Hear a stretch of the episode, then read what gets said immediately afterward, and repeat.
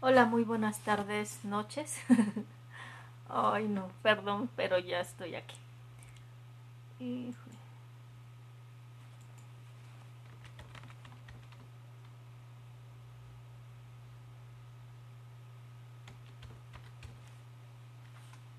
Muy buenas tardes en las plataformas de podcast que ya nos están escuchando.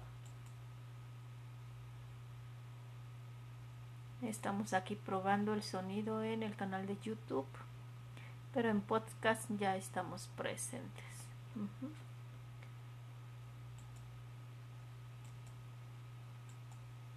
Ok, ya estamos. Por si algo había estado fallando en el canal de YouTube, ahorita ya lo arreglé.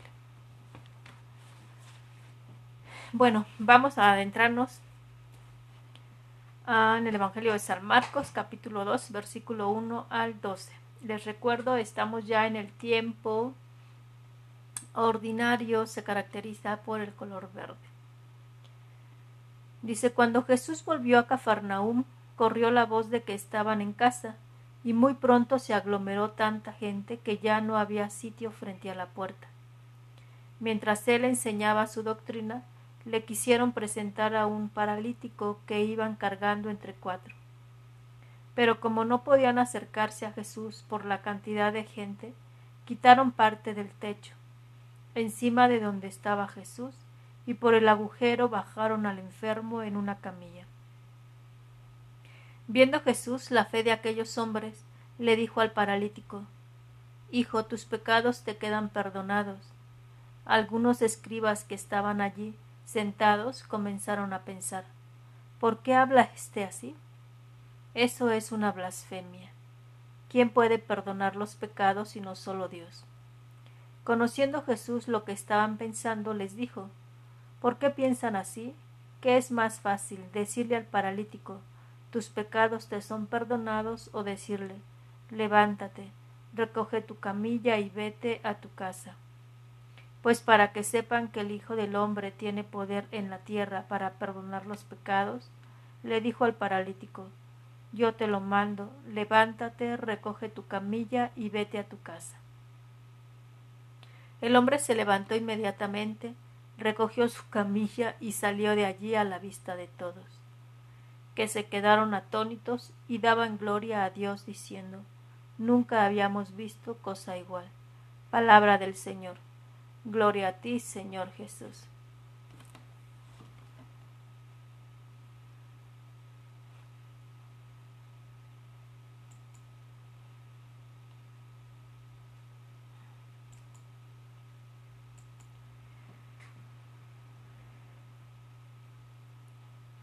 Vamos a hacer un momentito de silencio para meditar en este evangelio que acabamos de escuchar.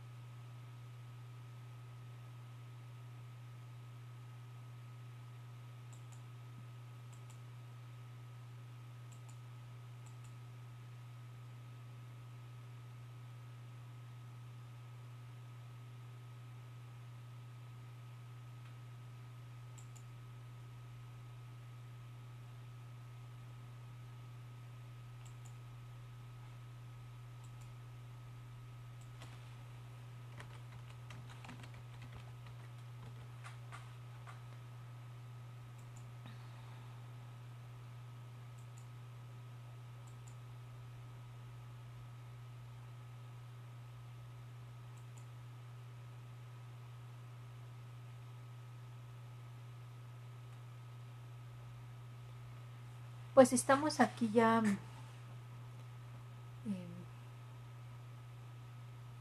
reflexionando sobre este evangelio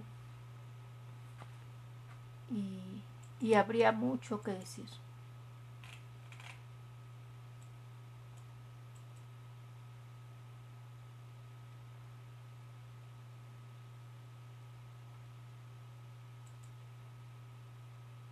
Ok, una disculpa para los de podcast.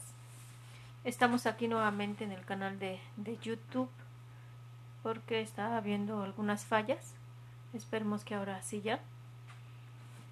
Para el canal de YouTube les anuncio nada más el capítulo del Evangelio. Es capítulo 2, versículo del 1 al 12. Y el Evangelio es donde le llevan a Jesús al paralítico, ¿no? Y al estarlo leyendo se me venía la imagen de todo lo que estamos viviendo por la pandemia. Gracias, Edith, por avisarme. Muchísimas gracias. ¿Quién? Me viene esta pregunta.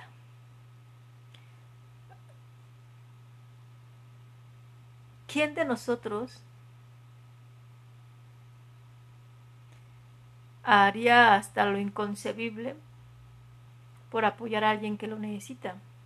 Porque aquí nos están hablando, dice: mientras Jesús enseñaba su doctrina, le quisieron presentar a un paralítico que iban cargando entre 4.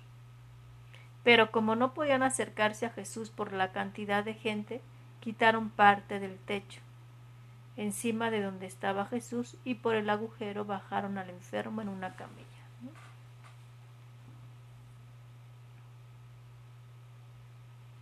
¿Qué harías tú ante alguien que necesita? Quizá muchos de nosotros, si estuviéramos ahí, si lo actualizamos al día de hoy, pues simplemente no hay modo y nos regresamos, ¿no?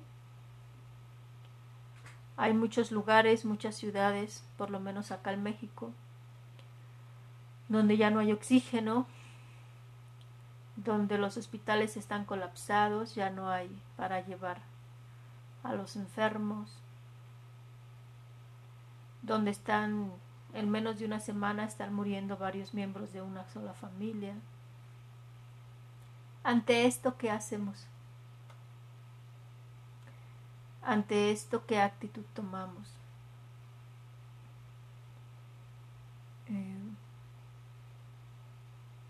Ante esto que se está dando, surge el miedo. ¿Y tú que acompañas a un contagiado de COVID? ¿Cuál es tu reacción? Cerrar la puerta y ahí nos vemos. Fíjense que la frase que se me vino es muy fuerte. Cierro la puerta, quédate solo, muérete solo. La frase como tal es muy fuerte. Sin embargo, quizás se pudiera estar dando. Se me viene a la mente en los principios de año, del año pasado, en marzo, cómo salía en las noticias que a varios médicos, a varias enfermeras en el transporte público, los bañaban de cloro. Eso es como el miedo, ¿no? A actuar desde la parte visceral.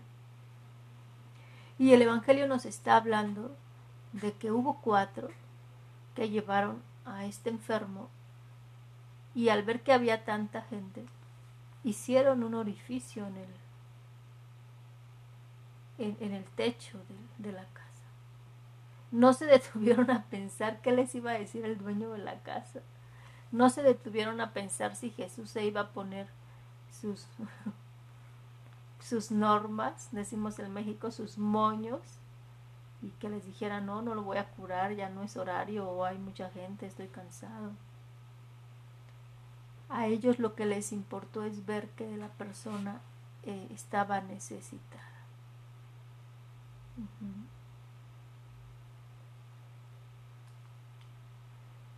¿Cómo actuamos? Y no me refiero a ser imprudentes, o sea, también hay que guardar prudencia.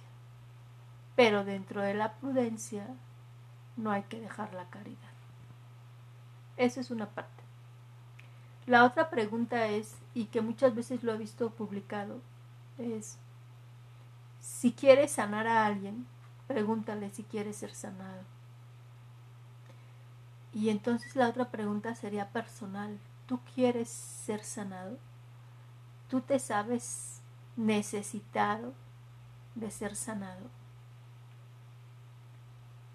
Porque entonces aquí Jesús nos presenta dos partes de ser sanado. Uno físicamente, que es por la que estas personas apoyaron al paralítico, que iba, bueno, paralítico en el sentido de que iba en camilla.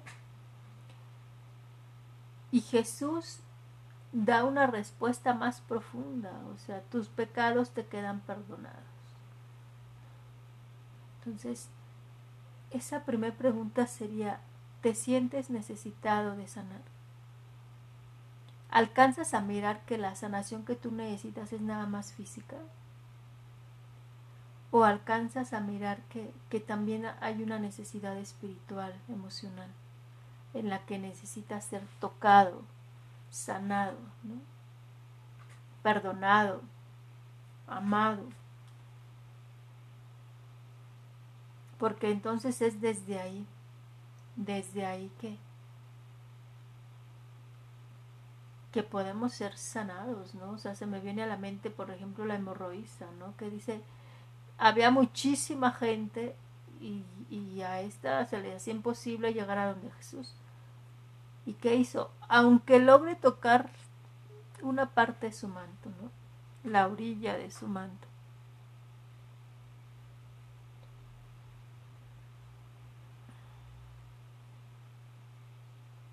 Y su fe fue tan grande que fue sanada. Y aquí es la otra parte que quiero sacar, enunciar, y quizá la más importante.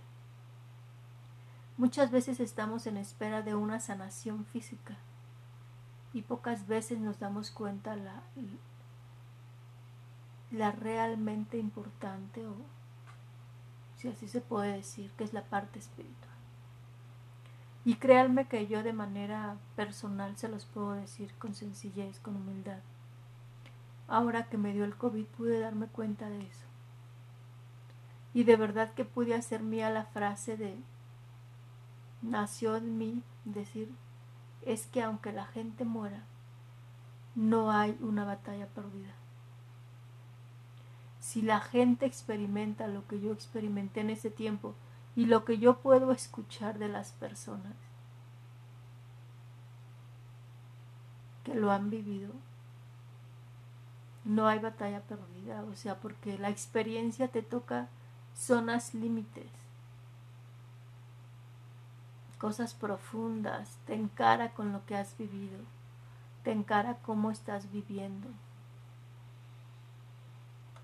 Y entonces no hay batalla perdida, ¿no? Y entonces es donde uno puede darse cuenta que el Señor sana no físicamente nada más, sino sana espiritualmente. Y la verdad es que, como dice San Pablo, quien diga que no tiene pecado, quien no tiene necesidad, es mentiroso, ¿no? O sea, en determinado momento todo mundo, hasta el más santo, necesita de Dios. Y entonces este evangelio es la invitación a que te preguntes si te sientes necesitado de esa sanación, no solamente física. No está mal que quieras la sanación física, también pídela, pero también échate el clavado a lo interno, ¿no? Y creer, o sea, creer que Jesús puede hacerlo, ¿no? O sea, yo te lo mando, levántate, recoge tu camilla y vete a tu casa. Pero también aquí quiero resaltar otro punto, o sea, ¿y qué pasa si Jesús no sana? En este momento, de una persona cercana a mí, en una semana acaban de morir 2 de sus familiares. Bueno, con el de hoy 3, ¿verdad? El sábado murió su hermano,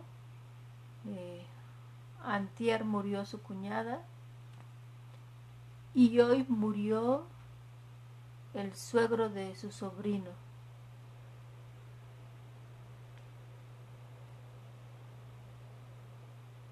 ¿Dónde está la fe de esas personas?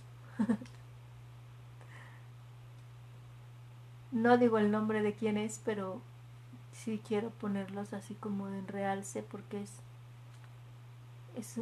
es una familia que diario se están reuniendo a rezar el rosario desde que empezó la pandemia, desde que uno de sus familiares le dio COVID. Y hasta la fecha no dejan de rezar el rosario. Ahora que murió uno de ellos, lo siguieron como novenario. A los 5 días muere la esposa, lo continúan. Y en este momento que muere la otra persona, están ahí.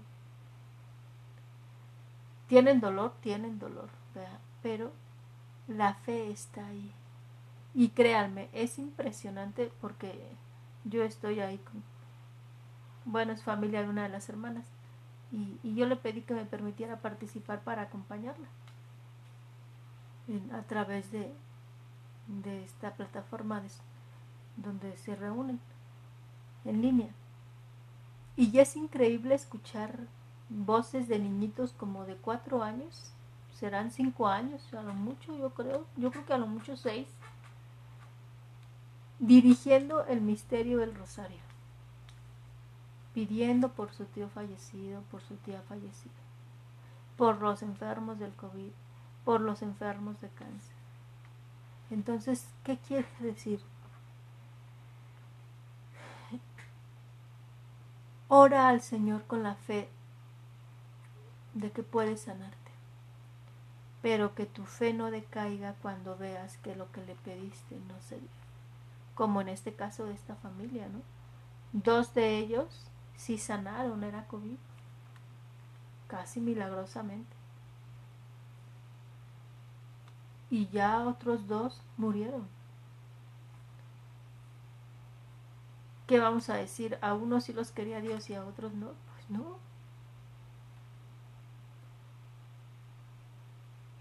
Quizá no lo vamos a saber hasta que estemos con Él. Pero lo que sí puedo decir es que no hay batallas perdidas. Y lo que sí puedo decir es que hay que poner toda la fe en Dios y pedirle. Y al mismo tiempo que le pides, soltarte en que se haga su voluntad. Yo en otros momentos yo ya se los he dicho, ¿no? O sea, hasta la fecha llega personas, mandan mensajes pidiéndome la sanación de X o Y persona por intercesión de Conchita, nuestra madre. Y de verdad que yo le digo a nuestro Señor, pues si es tu voluntad, sánalos, ¿no? Y te lo pido como te lo pedía de mi padre, ¿no? Pero de la misma manera me abandono en ti si la respuesta va a ser igual que la de mi padre, ¿no? O sea, que el milagro fue la forma en que vivió su enfermedad y su muerte. Esto es con lo que los quiero dejar. Y con la última frase, ¿no? El hombre se levantó inmediatamente, recogió su camilla y salió de allí a la vista de todos, que se quedaron atónitos y daban gloria a Dios, diciendo, nunca habíamos visto cosa igual. Si tú lo quieres, si es voluntad de Dios, si es para bien, va a quedar sano por quien pidas, y si eres tú también, física y espiritualmente, o espiritualmente. Si no se le da la sanación física, oremos para que espiritualmente sí lo sea, ¿no? Pues hasta aquí quedo con la reflexión del día. Nos vemos mañana. Nunca es tarde, o sea, nunca es tarde para entregarse al Señor, nunca es tarde para que uno mismo coja su camilla y decirle al Señor, estoy necesitado de ti, de tu ayuda, de tu sanación. Y oremos unos por otros, oremos por tanta situación que se está viviendo en el mundo, por tantos enfermos que de otra índole que se están viendo perjudicados precisamente por el alto contagio, ¿no?, de COVID, y que no pueden ser atendidos. por tantos desempleados, por tantos migrantes. Oremos al Señor y que nada se pierda unido a Él. Buenas tardes, Dios los bendiga.